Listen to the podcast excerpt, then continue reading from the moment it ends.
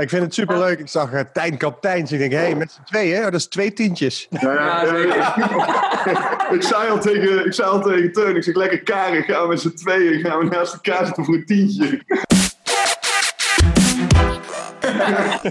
Stuur maar een tikje, Guido. Komt helemaal goed. Nou, maar ik vind het, ik vind het uh, dat is even voor de rest in de groep, zeg maar. Uh, Tijn, en ook voor Paul. Uh, Tijn is dus een, een, maatje van mij. En die organiseert festivals. En, die, die zal heeft, druk hebben nu. nou, die heeft dus gedacht van... ja, Guido moet ik in deze moeilijke periode toch steunen. Ja. ja. En daarom is hij dus online, denk ik. Maar omdat ik dus geen feest kan organiseren, Paul, heb ik mijn broer gevraagd om die 5 euro mee te lappen. Dus dat, uh... ja. ja, ik snap hem. Want uh, Tijn, jij zou eigenlijk uh, eh, 4 juli.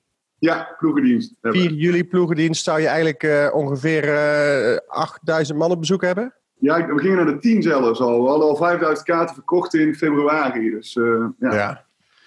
ja. heel zuur dan. Ja. en wie zit er? En Sandra, leuk dat je er bent. Hi. Goedenavond, heren, allemaal. Hi. En uh, Bart is er. Ja, hi heren. Ik zat van de week nog bij Paul in de Impact training. Ja, Bart, je, je achtervolgt mij nu per dag, merk ik. Ja, ja, het is een soort stalker geworden. Maar ook ik heb niks meer te doen. En Sandra, hoe kom jij hier terecht dan?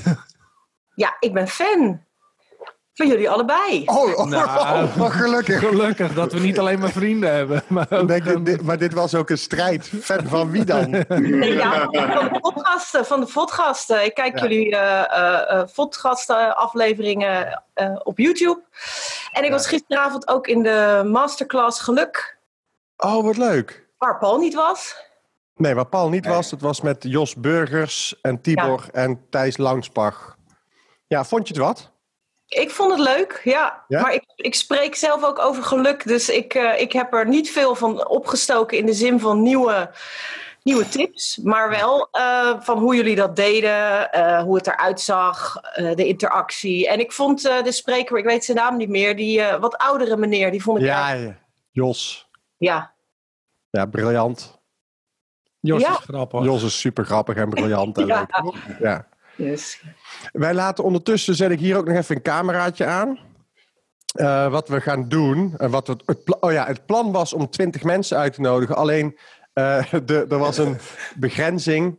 dus er zijn maar vijf mensen ingeschreven uiteindelijk. Wij vandaag wel allemaal PR doen. Hey, oh, kijk, er komt nog, er nog eentje bij. Hey, hey, daar is nummer vijf.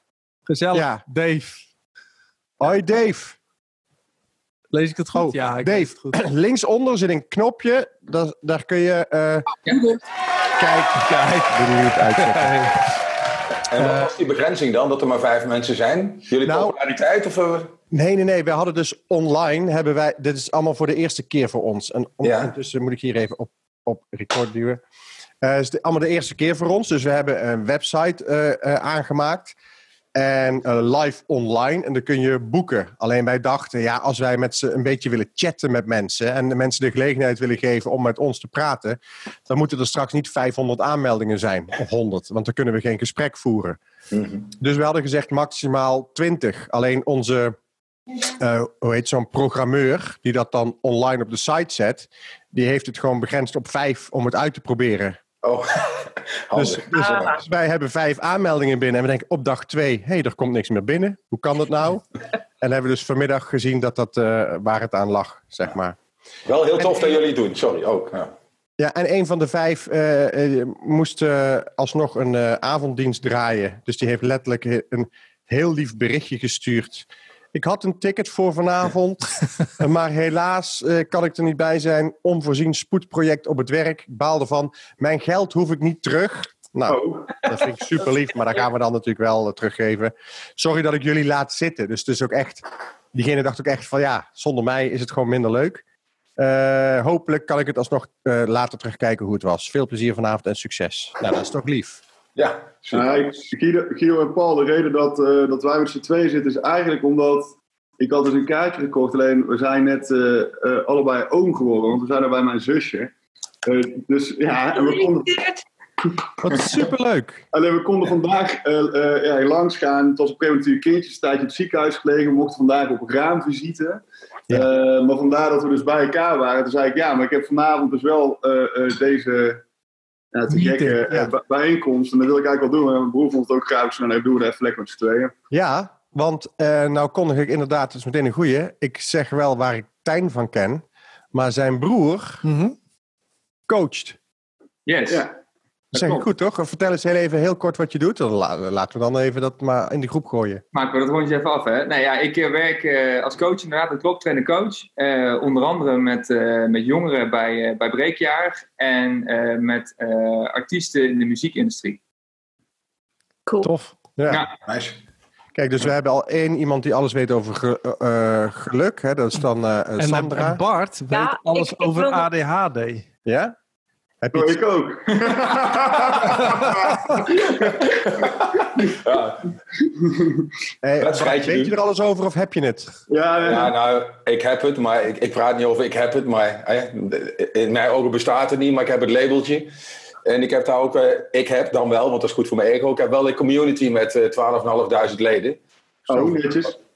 En uh, daarmee help ik ADHD's relaxter te leven. En dat is een, eigenlijk een beetje heel klein begonnen en ontploft. Dus, dus dat wordt steeds groter. Wat leuk. Ja. En Dave, jij bent als laatste ingelogd. Uh, ja, ik was, vergeten, ik was vergeten in de uitnodiging te kijken naar de Zoom-link. Dus ik denk, ah, wat, er gebeurt allemaal niks. we, we, zaten al op jou te wachten. Ja. Dan blijft Dave.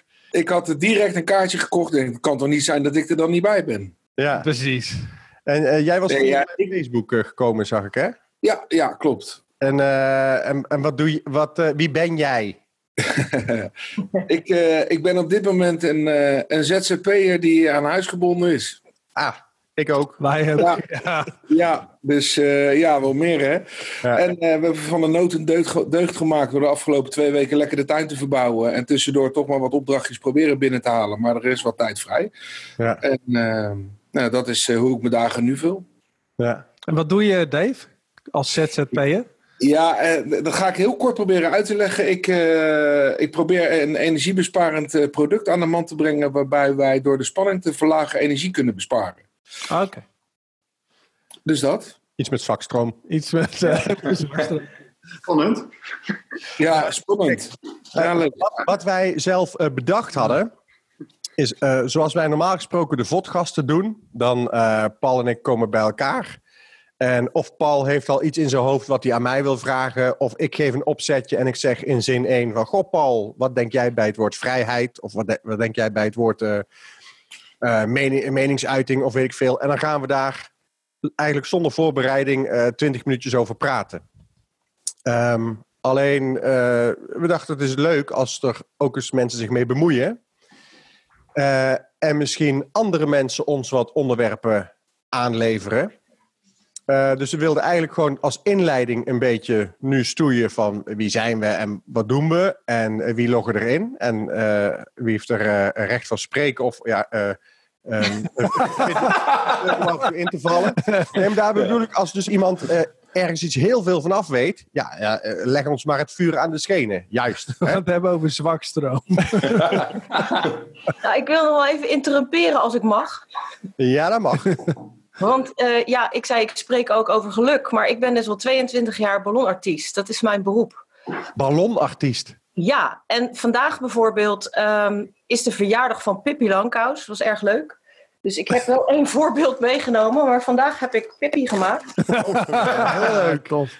Superleuk. Met uh, longstockings. Maar um, ja, ik ben in 1998 gestart als kinderentertainer. En um, op 15 maart begon het afzeggen van alle optredens. Ja. Wat jullie ook kennen. En um, toen rond 18 maart uh, heb ik een briljant idee gekregen om uh, iedere dag de verjaardag van de jarige kinderen van die dag online te gaan vieren. Dus dat doe ik nu elke dag. Het levert me geen cent op, maar uh, wel een heleboel plezier. Ja, wat leuk. Ken je de, ken je de beroemdste uitspraak van Pippi Langkous? Uiteraard, het is mijn favoriete quote. En het gold ook voor deze, want ik had deze nog nooit gemaakt. Maar toen zei ik, ik dacht dat ik, ik denk dat ik het wel kan. Ja. En ik denk dat ze aardig is gelukt. Het is, het is een, een mooie, uh, misschien wel mooi. Ja, ik was laatst bij een trainingscentrum, waar was het ook alweer? En het was eh, mega groot, op, echt op een muur van 10 meter stond de quote van Pippi Lankhuis. Ja. Ik heb het nog nooit gedaan. Dus ik denk dat ik het wel kan. Juist, precies. Dus, maar dat wilde ik alleen nog even toevoegen, want het is ook een bepaald specialisme. Wat, uh... ja. En sta jij zo ook in het leven? Dat jij gewoon uh, bij twijfel denkt, ja, gewoon doen? Ja, zeer zeker. Ja. We hebben natuurlijk uh, allemaal, of we en, hebben meerdere en, ZZP'ers. Hoe, hoe, vaak heb je daar je kop al net als ik? Nou, nee, ik denk dat ook als je fouten maakt, leer je ervan. Dus uiteindelijk uh, uh, stoot je dan toch nooit je kop echt of zo. Het was altijd ergens goed voor. Ja, dan leer je namelijk hoe het niet moet. Dat zeg ik ook altijd tegen de kinderen. Ja, dat, kan, uh, ja, dat is ook belangrijk om te weten. Dat is toch ook weer zo'n quote van ik heb, ik heb duizend, het is nooit mislukt. Ik heb duizend manieren gevonden hoe het niet werkt. Ja, dat was die, uh, die kerel die de gloeilamp had uitgevonden of zo, toch? Ja, zoiets. Ja. Ja. alleen had Tesla bleek hem later te hebben uitgevonden. Alleen hij heeft hem op de markt gebracht. Dus die quote is een beetje... Uh, hij heeft iets te veel eer naar zich toegetrokken. Tesla de... Edison. Ja, Tesla heeft het bedacht. De gloeilamp? Ja. Ik dacht Philips. die heeft ook mooie quote. Frits. nee, maar hebben jullie onderwerpen of willen jullie dingen van ons weten? Want dan gaan wij daar gewoon eens 20 minuten over uh, ouwe hoeren. Ik zie en dat de jullie... al een, al een onderwerp heeft. Ja. Ik, heb, ik heb wel iets wat me de afgelopen weken uh, tijdens deze briljante lockdown uh, bezighoudt. Intelligent, hè? Lockdown. Ja, nou ja, laat maar. Maar ik, ik vind de bordjes van vermijd drukte, daar raak ik van in de war. Misschien kun je dan naar die ADHD'er uh, toe gaan. ja. Nee, maar dat is, hoe, hoe moet je in godsnaam drukte vermijden? Want als we dat allemaal doen, is er geen drukte. En waar ligt de grens van drukte? Ik vind dat uh, het is zo abstract als het maar zijn kan. Ja, je weet pas dat het druk is als je al op het strand bent, zeg maar. Ja, ja. Als je in de auto rijdt denkt, ja. ach, ik ga terug. Dat is waar. Ja, dat, dat vind ik zo abstract. Nou ja, en, en gisteren kwam er iemand, uh, dus die uh, uh, Jos, die hier kwam spreken, die kwam ook bij mij op bezoek. En die zei, uh, ja, ik ben tien minuten later, want ik sta nog midden in een samenkomst. Die stond gewoon in de file. Oh. En ja, dat weet je van tevoren ook niet. Maar we bereiken wel alweer het punt, als je vandaag zag op de stranden, hoe, hoeveel fietsen er staan in Zandvoort en Bloemendaal en weet ik veel. Daar was het vandaag alweer knijterdruk. En er ontstaan alweer files. Dus Nederland is wel weer uit zijn intelligente lockdown aan het komen, volgens mij. Ja. Um, dus alleen, er staat er ook op dat bord, dat was toen ik hier naartoe rijd ook, van corona, we doen het samen of zo, hè? Ja. Dat is interessant samen, want ik heb 0 euro omzet en al die politici, die hebben nog gewoon de volle map. Hoezo samen? Uh, dus dan dacht ik, als zij nou eens de helft schenken aan alle ZZP'ers, ja. dan, uh, dan vind ik het samen doen. Maar, maar nu vind ik het, dit is geen samen. Dat is mijn mening hoor. Ja. Maar de alle, uh, we zitten natuurlijk in een situatie, want dat is even, ik ga even terug naar de vraag van Dave. Um, Zo'n bordje, dat, ja, dat is natuurlijk een heel moeilijk bordje, Dave. Daar heb je helemaal gelijk in. Uh, maar we zijn natuurlijk in een situatie terechtgekomen waarin de overheid totaal geen idee heeft hoe ze moet handelen. het is voor de eerste keer dat ze, ja, iedereen denkt dat je kunt het als je maar wil. Hè? De, de, de Tony Robbins van deze wereld en de, de goeroes die allemaal zeggen dat je leven maakbaar is. Succes is een keuze. En toen kwam het coronavirus. En toen bleek dat we op sommige dingen totaal niet voorbereid zijn. En dat het helemaal niet maakbaar is. En toen hebben ze maar gezegd: van mij drukte, doe maar anderhalve meter, hoest in je elleboog. Wat ook heel gek is, want je elleboog zit helemaal zit daar. ja. dit, is je dit is je holte, dit is helemaal niet je elleboog. Dus in je elleboog hoesten. Daar, daar had ik nog nooit bij nagedacht. Dat is ja, maar in ieder geval, uh, dus ze hebben allemaal regeltjes bedacht waarvan zij nu waarschijnlijk achteraf ook denken, ja, ja misschien is het alweer achterhaald of zo. Ja, maar ik vind ook dat als je je neocortex een beetje inzet, dan kun je ook zien dat als jij een regel maakt dat je zegt, je moet een mondkapje dragen in het OV, ja. maar behalve als het een mondkapje is dat werkt. Ja, je mag geen medische... Ja. ja, nee, maar dat is wat ze zeggen. Ja, ja.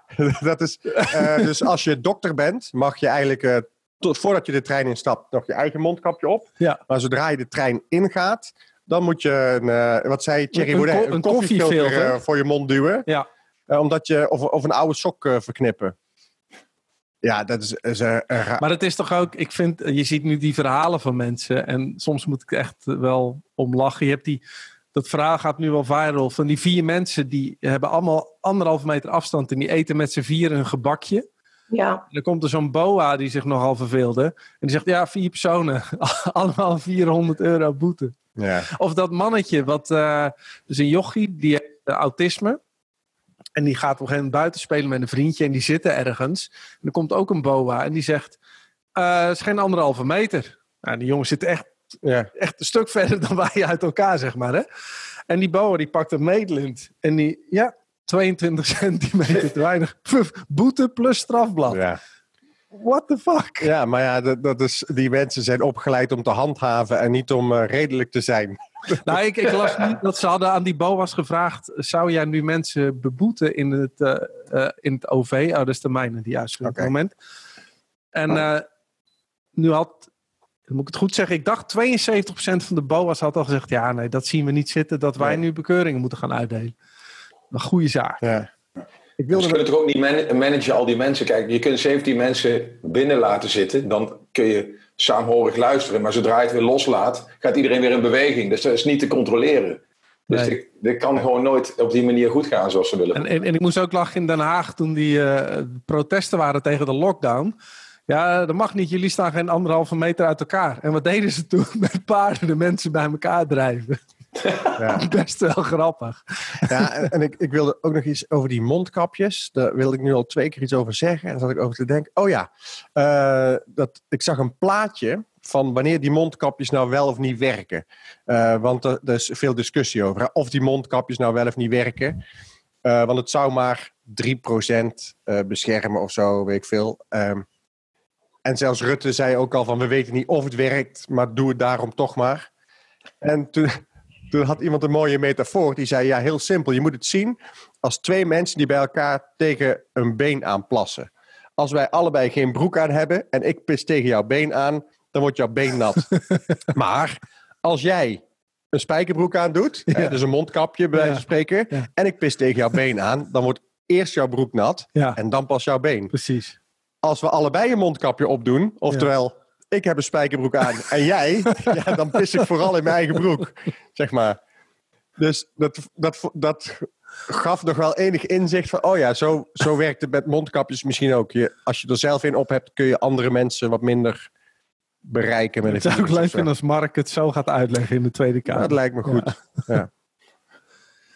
Dus ja, Voor mij drukte. ja, ja. Ik heb nog steeds geen enkele persconferentie gezien. Dat voelt ook nog steeds goed.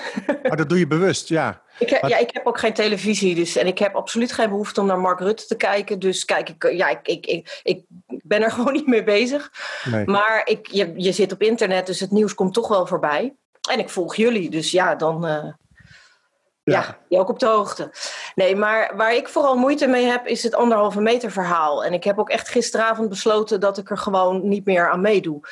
Ehm, in die zin op privévlak. Want eh, ja, als ik weer aan het werk ga. Ik, heb- ik heb zowaar trouwens inmiddels drie boekingen binnen. eh, voor nieuwe feestjes. Het lijkt toch dat eh, mensen ergens hun normale leven weer willen hervatten. En langzaam ook wel weer, dat merken wij op kantoor ook, er komen wel weer boekingen binnen. En de mensen proberen toch ergens weer ja. terug te keren naar, naar hun Je wil, je, je, wil, je wil gewoon weer gaan leven. En mijn moeder is 75, de twee maanden soort opgesloten gezeten in angst. En eh, nog steeds is ze angstig en voorzichtig.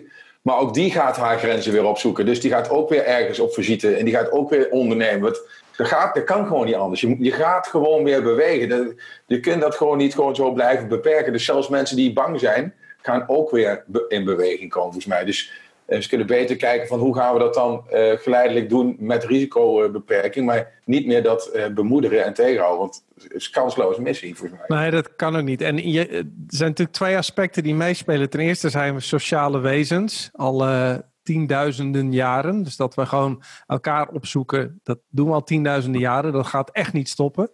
En ten tweede doen we bijna alles vanuit routine. Ik merkte het vandaag, kwam mijn verwarmingsmonteur. Ja. En die komt binnen en dan moet ik nog even, even denken, oh ja, we geven geen hand. Nou, en vervolgens staat hij gewoon zo naast mij de, de papiertjes te tekenen. En toen dacht ik, ja, dat doet die jongen ook al tien jaar. En die denkt nu niet van, oh, ik moet opeens anderhalve meter afstand. Dus ik, ik zie het bij mezelf ook. Als, als dat corona een beetje op de achtergrond verdwijnt, je doet gewoon weer alles zoals je het vroeger deed. Jij liet net nog een foto aan mij zien van Mark Rutte, die toch weer de fout ja. met de hand geven. Oh, oh, die kan ik. Oh, vind ik die nog? Nou, gisteren Bo ook, hè? Bo gaf heel klein in hand. Oh, echt? Ja, oh, ja dat zag ik eh, op het internet terug. Dus die zat ook zo in een gesprek en die gaf op het einde ook een hand. En zei, oh shit, nou moet mijn hand afgehakt worden. Maar eigenlijk super mooi dat het gebeurt. Want daar Heb je gezien op AT5? Uh, vanmiddag hebben ze een park in Amsterdam ontruimd. Oh, een, hele, een, hele, lijn boa's naast elkaar. En toen eenmaal ze het veld leeg hadden, gaven ze dus letterlijk twee boa's elkaar voor de camera een high five. dat is AT5, ja. Ja, briljant. En dan mensen in de comments boos van ja, dan moeten jullie precies dat. Uh, waarom hebben jullie dat niet eruit geknipt? En dat is gewoon, uh, ja, nou ja. ja, die boa's moeten dan zelf eigenlijk ook uh, een boete krijgen, toch? Ze moeten zichzelf 400 euro boete geven. Ja. ja. Paul en Guido. Ja? Ik heb een vraag voor jullie. Want ja? we hadden het erover met de coronatijd. Wat mij uh, uh, persoonlijk... Er zijn eigenlijk twee dingen. Maar eigenlijk het belangrijkste, het ergste wat ik vind... is dat ik merk en zie dat er gewoon letterlijk... Um, op kanalen als Facebook en YouTube en zo... Kijk, in, ik, ik begrijp helemaal als uh, video's aanzetten tot geweld... dat je kan bepalen om daar censuur op toe te passen.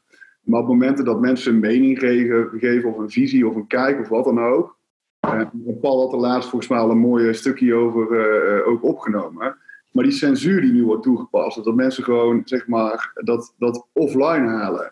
Dat is iets wat bij mij heel veel doet, omdat ik van mening ben dat we de basis van ons westerse bestaan is echt de vrijheid van meningsuiting. Dus je mening mogen uiten, hoe gek die soms ook is. Hoe kijken jullie ernaar dat uh, blijkbaar iemand bepaalt dat bepaalde meningen niet zichtbaar mogen zijn voor het grote publiek? Big Brother is watching you. Het is, ja, dat, uh, dat, zijn dan onafhankelijke factcheckers. Hè? Laat het voorop, laten we dat vooropstellen. Ja. En Jens had ja, laatst drie van die factcheckers uh, opgezocht. Het waren meisjes van ongeveer 22 jaar oud. Die net hun stage hadden afgerond. Die hadden even de facts gecheckt, zeg maar. Dus dat uh, zit ze heel gegrond. Ja. Het, is, uh, um, het is toevallig dat je erover begint, Tijn. Want wij hebben uh, net een andere vodgast een gesprek opgenomen. En daarin linkten wij zelf ook al naar Joe Rogan, die van YouTube is gebannen nu. De, de, is dat de grootste YouTuber? Ja, hij is de grootste podcaster ter wereld, zeg maar. En hij wilde allerlei virologen uitnodigen voor zijn podcast. Hij nodigt iedereen uit. Hè? En toen heeft YouTube gezegd, uh, ja, die gaan wij, uh, mag je niet plaatsen op YouTube. Want uh, die kunnen wel eens een andere mening hebben dan de World Health Organization. En toen heeft hij gezegd, de mazzel. Dus die heeft nu voor 100 miljoen een contract met Spotify getekend. En die is de eerste, zeg maar, die YouTube verlaat Ja. Maar eigenlijk heeft YouTube dan nog ergens wel hun zin. En dus, dus, het is gek dat je juist Facebook, juist YouTube, dat zijn de uh, ja, eigenlijk internet is sowieso uh, de plek waar eigenlijk geen filter op zou moeten zitten. Want daar is vrijheid van meningsuiting, uh, schiet alle kanten op. En voor mij heel simpel is vrijheid van meningsuiting onbegrensd. En daar waar er wel een grens ligt, begint geweld. Ja, precies. Dus heel simpel, je mag alles zeggen, hoe gek of krankzinnig ook. Um, we hadden afgelopen week ook nog de, uh, de discussie uh, van uh, Rob Jette, hè, die online dan zegt van ik krijg heel veel haatverwensingen naar me toe. Van, dat gaat dan vaak over homofobische dingen. Die zijn ook super erg. Um, maar het zegt meer over de afzender dan over degene die het, voor wie het bedoeld is. En hoe lelijk ook, en ook spreekkoren in stadions. Je kunt alleen zeggen, ja, als je, het, als je een spreekkoor in een stadion uh, uh, roept, ja, dan kan de wedstrijd stilgelegd worden. Dan neem je. dus, dus dan is het de groepsdruk of de, de, de sociale druk die ervoor zorgt dat het toch niet gebeurt. Maar op YouTube, op internet, zul je alles vrij moeten houden, behalve geweld. Dat is precies waar, waar de grens ligt. maar, wat, wat is dan de reden van een, uh, van een YouTube of een Facebook? Waarom ze dat eraf halen. Op grond waarvan? Nou, uiteindelijk lijken zij dus dan uh, de hoeder van de goede smaak of de hoeder van de waarheid. Terwijl natuurlijk er niemand, en zeker in het geval van corona, volgens mij weet nog helemaal niemand wat precies de waarheid is. Nee, dus het is heel wel... gevaarlijk om te zeggen dat je bepaalde dingen niet mag zeggen. Ja, sorry, er, zitten wel, er kunnen wel financiers achter zitten. Op, op Netflix staat nou een uh, docu, Nobody Speak, van uh, Hulk Hogan versus uh, Gawker. Ik weet niet of jullie Gawker kennen. Die heel sleazy nieuws brengt in Amerika. En die, er stond een sekstape van Hulk Hogan op, even kort verteld. En die ging procederen tegen die sekstape. Maar op een gegeven moment ehm, was hij tegen hele rare zaken aan het procederen. En niet meer om de kern, om het hele vele geld eruit te halen. En toen bleek dat daar een of andere miljardair achter zat, die via Hulk Hogan Gawker kapot wilde maken. Dus die heeft Hulk Hogan gefinancierd om die Gawker aan te vallen en helemaal uh, leeg te roven aan alle proceskosten, zodat die lui van de uh, aardbol. En om zo dus eigenlijk freedom of speech, de First Amendment, of de Fifth Amendment, wat is het, ja. kapot te maken. Dus eigenlijk zitten daar weer mensen achter die met andere doelstellingen ehm, iets kapot willen maken, zodat ja, nou, je ziet nu ook, door het censuur werk je natuurlijk wel argwaan. Hè? Kijk, Bill Gates bijvoorbeeld, die heeft uh, een grote ja, ja, moet je al die vaccins. Wat zeg je? Nou worden we zo... Vaak noemen, want dan wordt, dan wordt ja, klopt. automatisch verwijderd eigenlijk. Ja, ja, dat is dan jammer. 5G en, corona, als je twee zegt, dan word je ook uh, van YouTube Bill Gates is bad, Bill Gates is bad, is dat vaak gezegd. Oh, oh, oh, oh. De lijn is heel slecht, jongens. Oh, oh, je durft er wel, man, hè? Verstaan? Hallo? Jullie vallen weg. Jullie zijn super euforisch. Je bent net oom geworden, maar kijk even uit. Ja, ja. Nee, maar je ziet ja. Uh, dat hij uh, heeft enorme uh, macht in die farma-industrie. Is dan de ene grootste, of op dit moment, omdat Trump zich heeft teruggetrokken, de grootste financier van de World Health Organization. En vervolgens zegt YouTube alleen de informatie van de World Health Organization mag op YouTube en de rest wordt verbannen. Dan snap ik dat je heel veel complotdenkers aan het denken zet. Want die zien dan natuurlijk, de, die denken nu allemaal dat we een chip ingespoten krijgen. Alleen als je gewoon rationeel kijkt, als je hier een advocaat op zou zetten, die zou echt zeggen: dit kan niet, dit is belangenverstrengeling. En blijkbaar is er niemand die daar op dit moment iets aan durft te doen. Maar ik vind wel een. Uh... Want, want dat, dat, is precies wat ik ook zei van. Um, uh, kijk, ik laat er gewoon even vanuit gaan dat Bill Gates een goed mens is en dat hij het goed bedoelt. Alleen ik denk als je je hart echt op de juiste plek hebt je bent een intelligente man die zuiver durft en wil ondernemen, dan moet je ervoor durven kiezen om te zeggen: ik wil onafhankelijk een aantal schakels ertussenuit hebben waar ik niks mee te maken heb.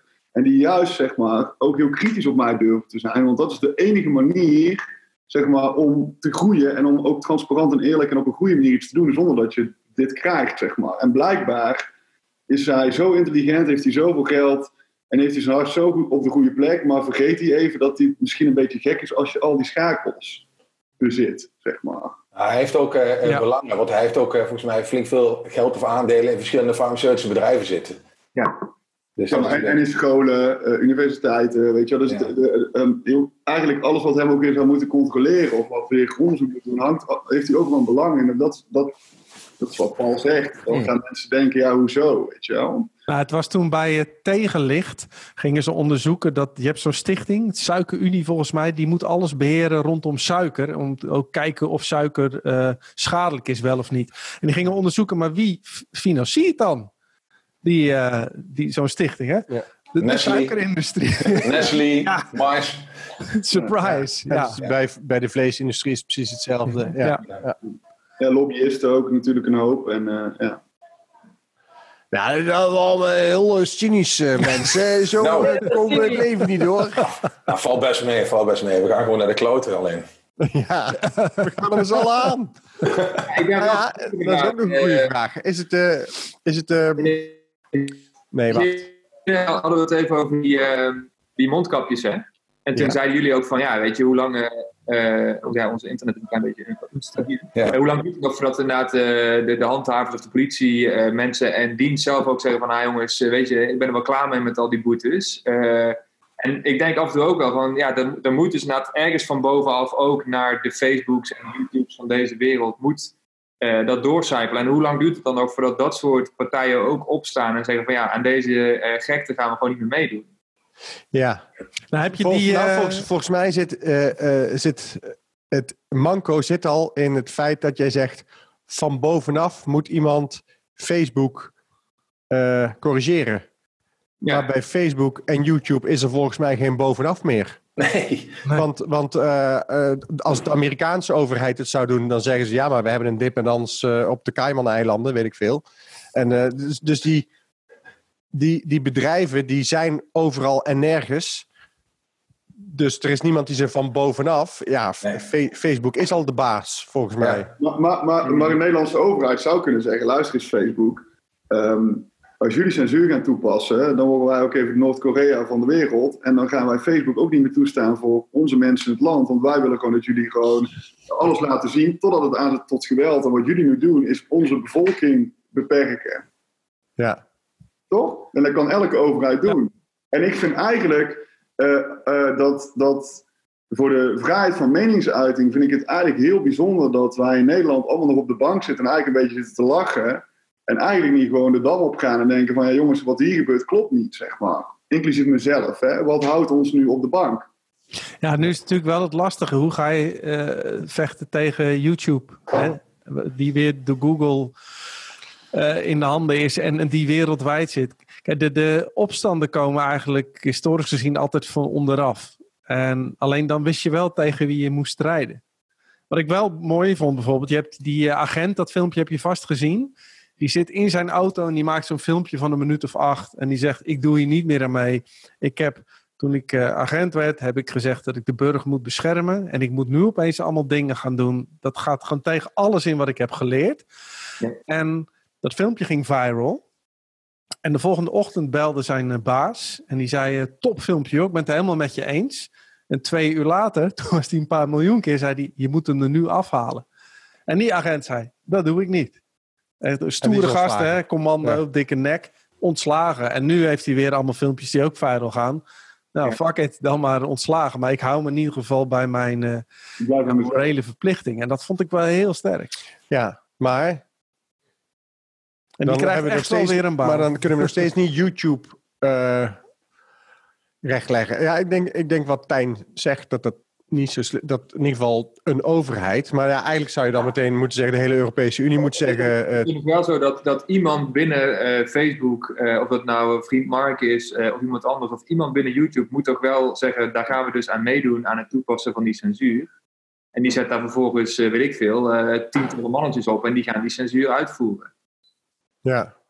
Dus dat is toch ook, dat, ja, ik vind dat ergens ook bijzonder of zo, want, want ik denk ook dat dat soort kanalen zijn ook ergens begonnen. Hè? Juist om ons te verbinden, om ons te connecten, om elkaar van informatie te kunnen voorzien. En die gaan nu eigenlijk ook ergens misschien wel aan een, aan een soort van kernwaarde die ze ook hebben, gaan ze gewoon aan voorbij. Ja, en het wordt, het wordt nog extremer omdat je nu al ziet dat dat algoritme gaat nu bepaalde filmpjes gewoon wegdrukken.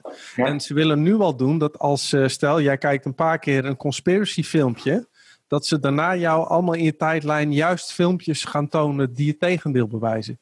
Dus zo kun je wel heel erg manipulatief dat internet gaan beheren. Maar nou, hoe nagaan? Oh, sorry. Ja. ja. wat ik ook al heel manipulatief vind, is dat ik kan Facebook niet openen of YouTube. Maar zelfs uh, als ik een video op, volgens mij op Zoom wil plaatsen zelf, dan uh, krijg ik alweer een melding eerst. Een balk, een rode balk met uh, COVID-19. En, en het, is, het is overal. Je kunt er gewoon echt, want ik zeg, ik kijk geen televisie. Ik, ik, ik probeer zoveel mogelijk bagger uit mijn leven te, te, te verwijderen. En dan nog, als je dus op internet zit, op Facebook, je moet het eerst wegklikken. Want ik vond het grappig, ik had het toen naar jou uh, gestuurd, Paul, dat je een, net een video had geplaatst. Nog geen tien minuten daarna stond er al uh, een blokje onder van de overheid. Oh ja, dat heb je gestuurd. Ja, ja. En, en, en ja, daar moest ik natuurlijk hartelijk om lachen. Maar tegelijkertijd is het super triest. Want dat is het, het omgedraaide. Dus aan de ene kant. Wat voor een blokje stond eronder? Nou, we hadden het natuurlijk over corona gehad. Ja. Toen zet de overheid. Klik hier echt voor de juiste informatie over corona. Zoiets, oh, zoiets ja. Van Rijksoverheid.nl stond er een, uh, een waarschuwing onder uh, Paul's filmpje. Ja. Als je doordenkt hoe belachelijk het is. Dit kunnen ze allemaal managen over conspiracy theories. Maar in de pedo-netwerken, daar las ik dan een stukje over. Als we bijvoorbeeld een pedo-netwerk moeten oprollen online, is het allemaal heel lastig en moeilijk. Allemaal regelgeving. Dat lukt dan niet en er gebeurt dit. En dan kunnen ze in één keer de hele wereld eh, op, op, op een bepaald niveau overal van gaan bannen. En dat kan dan weer wel. Dus het is maar gewoon waar de belangen liggen bij de mensen die, die bepalen, zeg maar. En het is ook wel met, uh, met uh, een maatje van mij doet toevallig data science ook. En die zegt ook uh, qua algoritmes, als het gaat om taal, als we daar tegenwoordig dus mee kunnen, wat Paul net ook al zei, is gewoon, je hoeft daar nog ineens niet naar te kijken, maar je kunt gewoon filters schrijven en gewoon alles eruit halen en doen en weer terug schrijven en ja, ja, had jij dat nou laatst over dat iemand een keer gewoon een hele avond had geroepen: Ik wil dit en dit kopen, ik wil dit en dit kopen? Ja, er waren twee gasten. De, uh, dus ook een van de nou, Amerikaanse jongen die ook heel veel podcast maakt. En die was toen voor de grap een keer met, zijn, uh, met een maatje van hem de hele avond over uh, tampons en al dat soort dingen gaan praten. alleen maar over vrouwenproducten, zeg maar. En toen kreeg je daarna allerlei ads over maatverband en tampons in zijn tijdlijn. ja, echt bizar. Ja, echt. Nou, ze hebben ook een keer twee nieuwe telefoons gepakt. Toen zijn ze een uur lang over kattenvoer gaan praten. En rara ra, wat voor eh, advertenties ze kregen. Ja, kattenvoer. Ja. ja. En dat is gewoon door, door praten, hè? Ja, bizar. Ja. Oh, je bedoelt niet eens in een chat of zo? Nee, nee gewoon, afgeluisterd. De telefoon ligt daar. Ja, dat is wel heel freaky. Ja, want uh, Siri luistert altijd mee.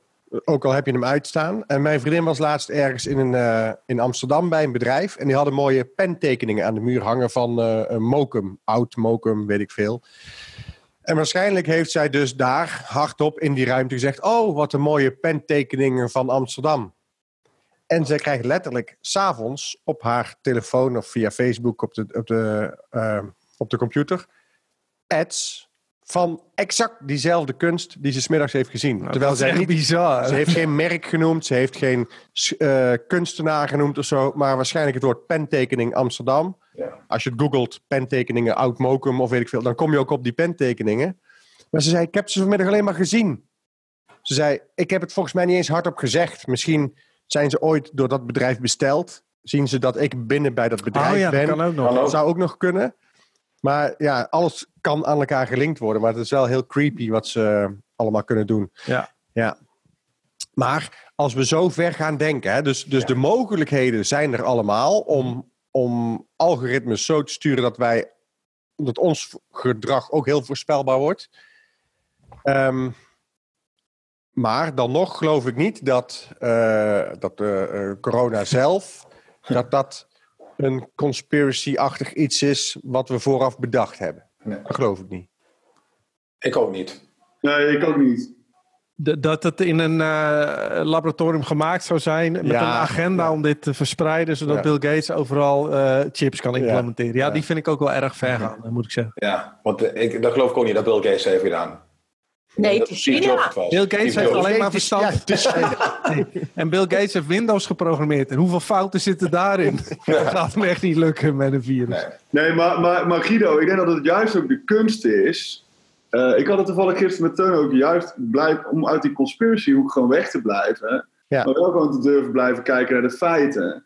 En wat, wat je tegenwoordig wel een beetje hebt op het moment dat er, zeg maar, als ze de straat op gaan of wat dan ook, dan ben je een gekkie. En als je je stem net iets te hard laat horen, dan ben je een gekkie. En ik mis eigenlijk gewoon de weldenkende mens die durft om zijn stem te laten horen. Omdat iedereen denkt, nou weet je wat, ik blijf wel weg van deze discussie. Alleen, bijvoorbeeld, ik, ik zei net, ik heb twee dingen. Het ene is censuur, maar het andere is voor mij bijvoorbeeld ook heel erg um, met corona de leeftijd. Als je gewoon uh, nu naar een aantal maanden kijkt uh, uh, naar mensen onder de 40, wie daarvan op die C belanden of wie daarvan overlijden dan, dan zijn die echt, en dat klinkt heel hard, want het gaat over mensenlevens, maar als je het vergelijkt met andere ziektes of uh, verkeersongevallen, zijn die te verwaarlozen. Ja. Uh, op de 30 of 40.000 geloof ik. Ja. Nou ja, ik organiseer festivals, toevallig voor mensen gemiddeld onder de 40. Um, dus ik stel hardop de vraag, uh, uh, waarom, uh, ik snap dat er in het begin maatregelen worden genomen, maar ik denk dat je nu ook, als, juist als lef mag en, mag hem even uh, opnieuw zeggen, tot 2050 gewoon die economie Je mag even de laatste oh, sorry, viel weg. zeggen. Bill Gates zat er even tussen, sorry. Ja.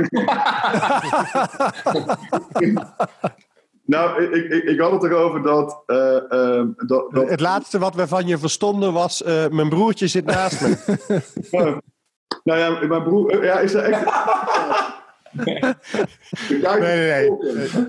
Nee, maar in ieder geval, het, gaat, dus, het punt is dat, er, uh, dat ik me dus afvraag. Je zei net van, oké, er worden maatregelen, we weten niet uh, waar we zijn. Dus logisch weet je wel dat een overheid even gewoon uh, alles op alles zet. Alleen nu de feiten op tafel komen en de statistieken, vind ik dat de overheid met dezelfde bravoure en, en, en ballen ook in mag zeggen: hey, kom op jongens, we gaan die groepsimmuniteit opbouwen. Wat dat dan ook mag zijn. Maar we gaan in ieder geval mensen rond de 40, 50 gewoon weer die economie laten draaien. Ja. ja. Nou ja, dat, dat is ook wat diverse virologen in de wereld zeggen. Die zeggen: laat alle jongeren gewoon weer gaan.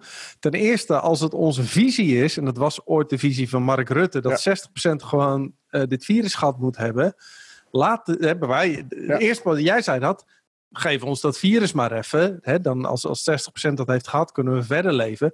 Maar waarom mogen die jongeren niet gewoon naar een festival? Ja. Want als ze al ziek worden, ik bedoel, een heel groot deel merkt het niet eens. En ja, we kunnen niet alle risico's in het leven uitsluiten. Ja, Plus, we beschermen op langere termijn heel veel mensen daarmee. Maar al, merk je het wel. Weet je, het is ook een soort arrogantie van de mensheid dat wij denken alles te kunnen controleren. Daar zit er volgens mij de fout in. We willen gewoon alles, alles doorcontroleren en dat kan niet. Het is gewoon verschrikkelijk dat mensen door kunnen gaan. Ik heb het van dichtbij meegemaakt, iedereen waarschijnlijk wel hier. Maar dat wij denken alles te kunnen controleren ten, ten koste uh, uh, van alles wat er dan nog meer op de wereld leeft. En uh, als er een gekke koeienziekte is, dan ruimen we 20 miljoen koeien die niet ziek zijn. En nu is dit aan de hand. En ja, niet dat we bejaarden gaan ruimen, maar, maar ja, nou, ja. we kunnen niet de natuurlijke selectie een beetje meer zijn gang laten gaan. Weet je? Ja, je hebt helemaal het, het mooie is dat bizar, het preventief ruimen is in de, onze tweede corona-aflevering al voorbij gekomen. Um, maar uh, vandaag heb ik een column gehoord van Pieter Derks, die tijdens coronatijd uh, ook hele sterke columns uh, maakt voor Radio 1. Ja. En die trok hem de andere kant op. Hij zei um, niet bejaardenhuizen preventief ruimen, maar hij zei als het ook van mens op dier kan overslaan en van dier op dier, misschien moeten we alle dieren die op dit moment in de bio-industrie zitten, anderhalve meter van elkaar afzetten. En dat vond ik wel een hele positieve manier. Niet van ja. bejaarde preventieve ruimen, maar met dezelfde theorie zeggen: we zijn gewoon met te veel. En, en in de slachthuizen zitten te veel dieren. In een nechtse fokkerij zitten ze te dicht op elkaar. Maar dat is natuurlijk ook zoals corona zich snel verspreidt. Wij, wij wonen met 7 miljard mensen op deze planeet. Ja. En, dat, en, uh, gewoon, uh, en we vliegen de hele wereld over. Dus het is vandaag in China en tien uur later is het in Nederland. We zijn met te veel mensen op een te kleine plek. Dus overbevolking is het probleem. Daardoor verspreidt het zich sneller. En wat ze nu proberen is uh, de oplossing te vinden in schaalverkleining. Hè? Dus met kleine groepjes binnen blijven en op je eigen plek blijven. Het liefst niet je dorp uit, niet uh, de snelweg op, niet naar grote festivals, want dan verplaatsen mensen te veel.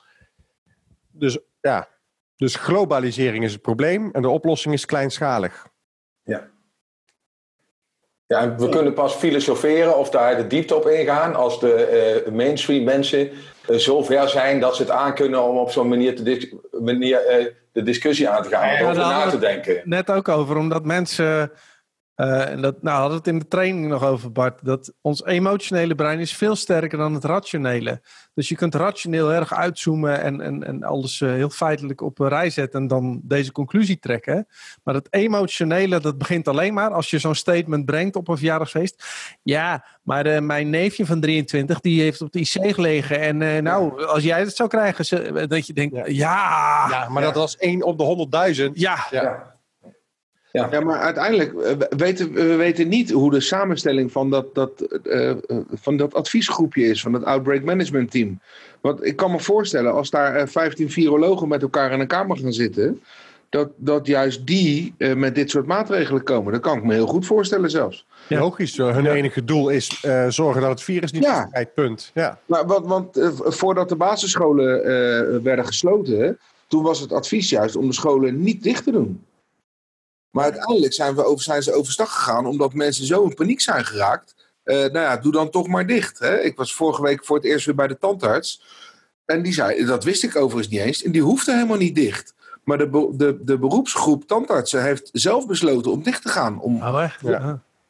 want als er één groep is die altijd met een mondkapje opwerkt en met handschoenen aan, dan is het wel de tandarts.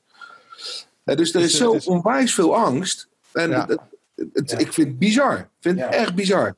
Maar wat dan raar is, vind ik, is ook.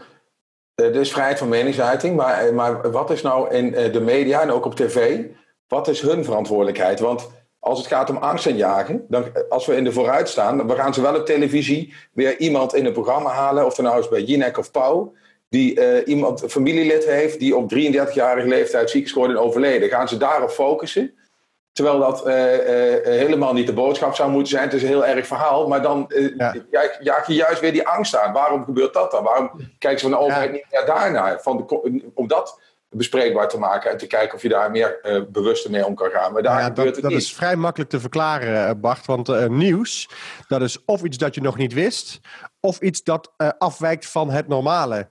Ja, dat is waar. Dus, dus ja. als er één iemand overlijdt, dan is dat nieuws. Dus hetzelfde als dat er, als er één vliegtuig neerstort in de MH17 stort neer, dan is dat wekenlang nieuws, jarenlang hangt dat nog in de samenleving.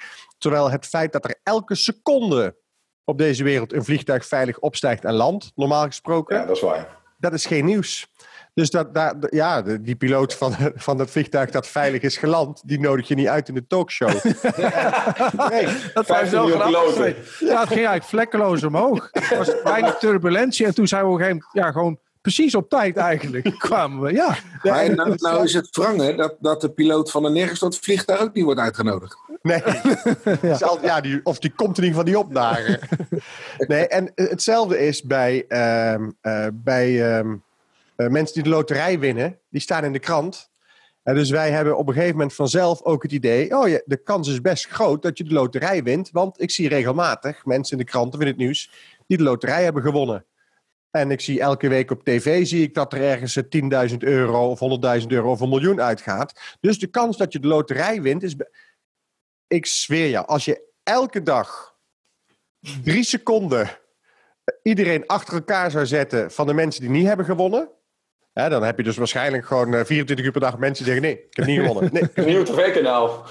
Ja, maar dan koopt niemand meer een ticket. Dus, dus het, dus maar net waar, waar, je de nadruk op legt, dat, daar worden mensen mee, letterlijk mee besmet. En, daar, en dat is hun Bestaat waarheid. Ja, en zo denken we dus ook bij corona. Er zijn 17, meer dan 17 miljoen mensen die nog helemaal niks hebben gehad. Die nog nergens mee te maken hebben gehad uh, op coronagebied. Maar we hebben allemaal dat filmpje gezien van die ene jongen die, die zegt... het is echt veel erger dan griep. Ja, en dat jaagt, dan, dat jaagt 17 miljoen mensen dan toch angst aan. Ja, nou, ik heb wel een vraag. We zijn hier nu met z'n zevenen. En wij kennen met z'n allen natuurlijk een heleboel mensen. Eigenlijk kennissen, familie, uh, kennissen van familie, uh, vrienden. Maar hoeveel mensen kennen jullie nou eigenlijk die echt serieus met corona te maken hebben gehad? Twee. Eén. Eén. Ik persoonlijk. Toevallig dezelfde. Twee. Ja, ik, toevallig, ik ken toevallig uh, die jongen die is overleden. Die ken ik niet persoonlijk, maar dat is dan via een ander. Ja, precies.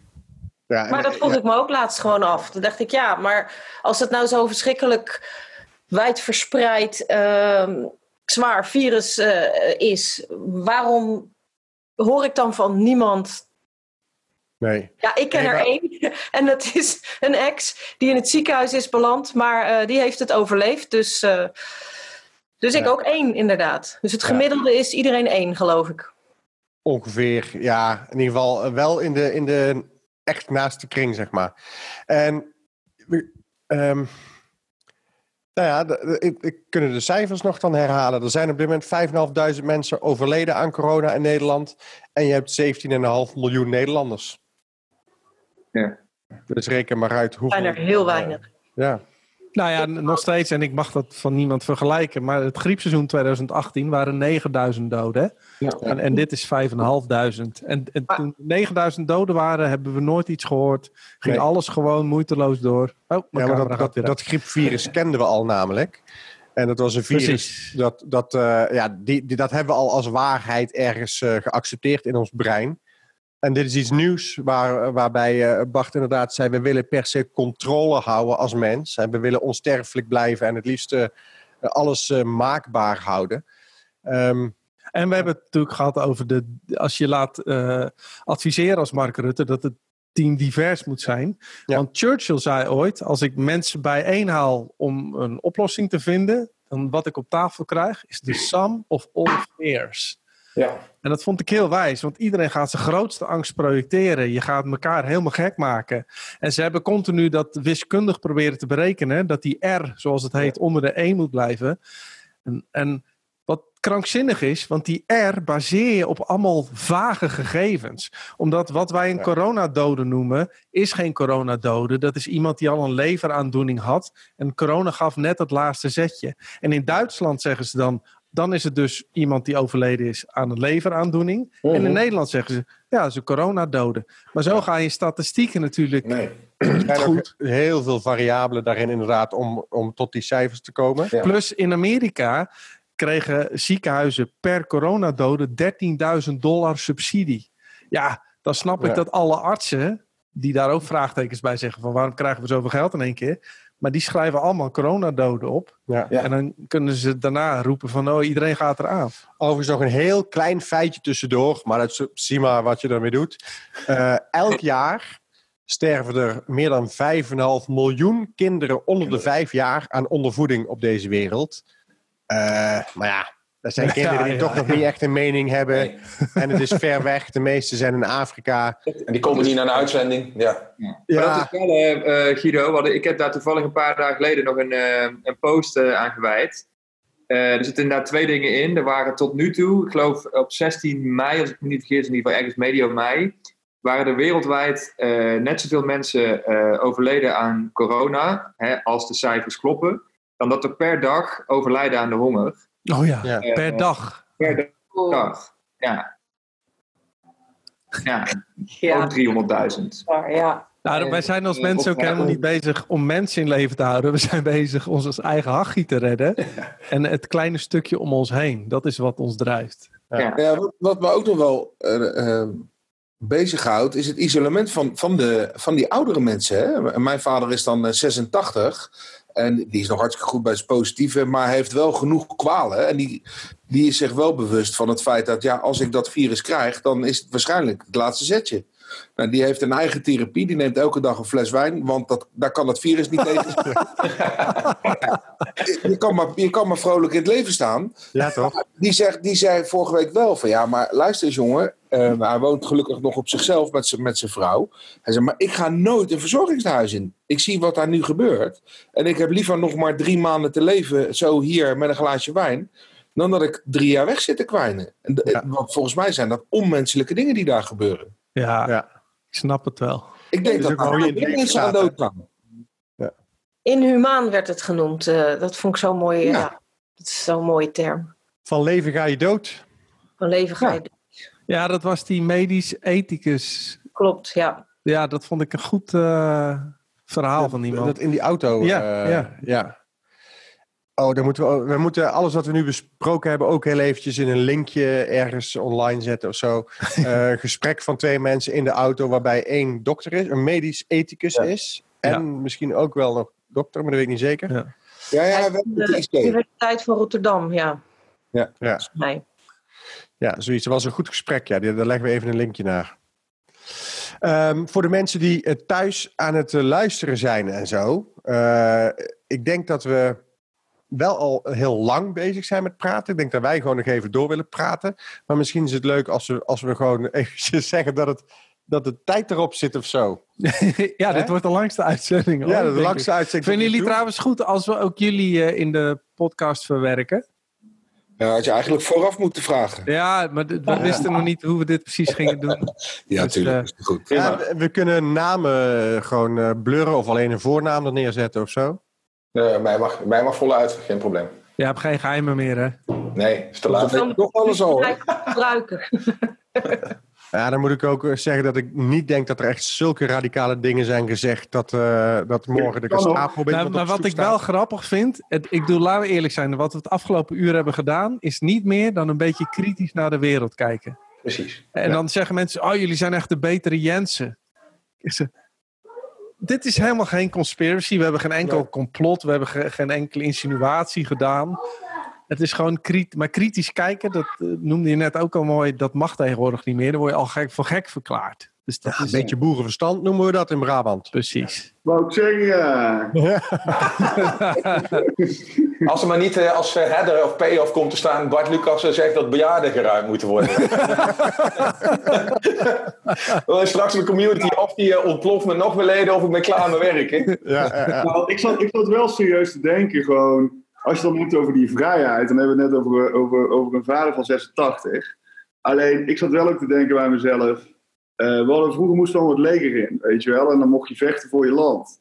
En ik zou best wel gewoon willen vechten voor onze vrijheid. En um, als, dan de, als dan het argument is dat, uh, um, je, niet, uh, dat je de IC's overvol raakt als je je vrijheid, als je je daar niet in houdt, dan wil ik er best voor tekenen om mijn vrijheid terug te krijgen. En dan mogen ze mij niet opnemen, hoeven ze mij ook niet op te nemen, weet je ja, ik ook. Ja, mee eens, ik teken ook. Ja. ja. ja. En dan gaan, we, dan gaan we dus strijden voor onze vrijheid op die manier. En, uh, want als dat het argument is, we hadden het vanmiddag in de auto over take the blue pill, take the red pill. Als ik mag kiezen tussen 10 jaar, 15 jaar leven in vrijheid of de rest van mijn leven op deze rare manier, dan kies ik nou. het eerste. Ja. ja. Het is sowieso mooi als je zelf mag kiezen welk risico je bereid bent om te sterven. Zeg maar, hè? Voor, voor welk risico durf je te nemen en, en welk risico ben je bereid te nemen? En het is gek dat een overheid nu zegt dat je sommige risico's niet mag nemen. En dat doen ze natuurlijk uh, met het argument, maar je kunt ook anderen besmetten. Alleen dan is mijn argument daartegen, als die andere mensen daar bang voor zijn, dan moeten die andere mensen beschermd worden. Ja. Ja, degene die naar buiten wil, die het risico wil lopen, die gaan allemaal naar buiten. En degene die angstig is en het risico niet wil lopen, die moet zich dan. Die blijven binnen, ja, precies. Ja, nu wordt de verantwoordelijkheid bij iedereen neergelegd, wat natuurlijk sowieso uh, een heel lastig verhaal is. Ja, als je nu uh, buiten loopt en je houdt iets te weinig afstand, ben je een egoïst opeens. Precies. Ja. Dat, uh, ja. ja. Dus, ik vind het wel een mooi gesprek, jongens. En ik, en ik moet ook zeggen, op sommige momenten dat ik dacht oh, zal ik nu iets zeggen? En dan liet ik een stilte vallen en dan viel iemand anders uh, weer in. Dus ik vond dat wel een goede energie en een goede vibe. Uh, ja, en ook echt een, een uh, toevoeging aan het gesprek. Cool. sowieso dank jullie wel. En ik ga sowieso deze eventjes zeggen. Dank jullie wel, like, subscribe, al die shit. En dan zet ik deze nu uit.